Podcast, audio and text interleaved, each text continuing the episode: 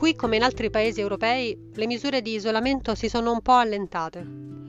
Il gioco di parole di oggi nasce proprio da queste ritrovate relazioni, da questo eh, ritrovarsi con le persone amiche, conosciute, da questi incontri nuovi, seppur con persone già note.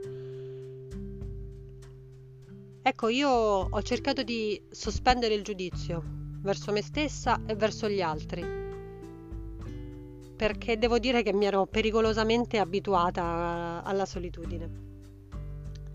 Quindi ho voluto sintetizzare il tutto, questa sospensione del giudizio, con un saluto che utilizzavano i Maya, che è in Lakesh.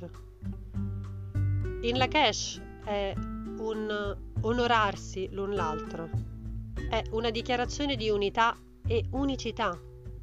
Il suo significato esprime la stessa sacralità di altri saluti, come Namaste per l'India o Wiracocha per gli Inca. Il gioco di parole di oggi si chiama In Lakesh.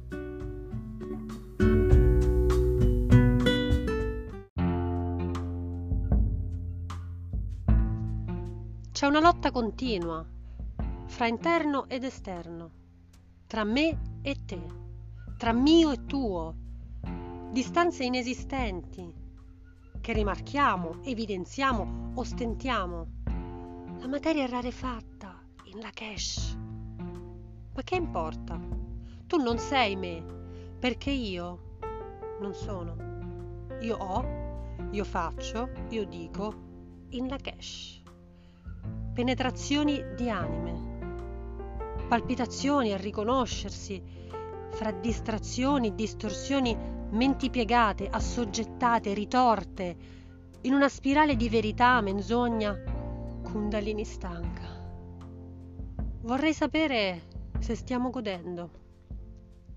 Stiamo capendo, comprendendo, comprensione. Io osservo, guardo, scruto. Dov'è che stiamo andando?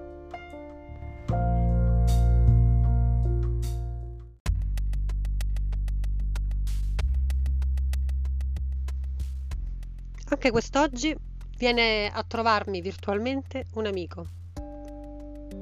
Viene a trovarmi con una citazione. Oggi parlerò con Yuval Noah Harari, uno storico, che ha scritto un libro intitolato Sapiens, da animali a dei.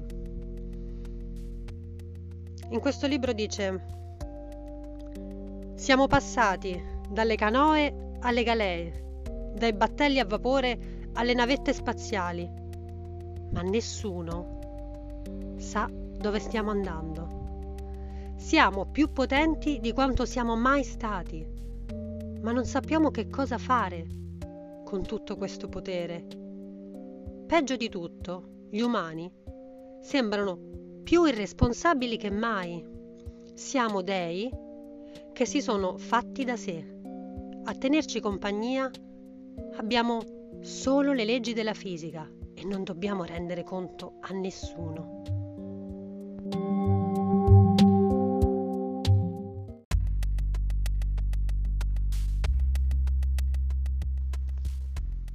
Può esserci qualcosa di più pericoloso di una massa di dei insoddisfatti e irresponsabili che non sanno neppure ciò che vogliono?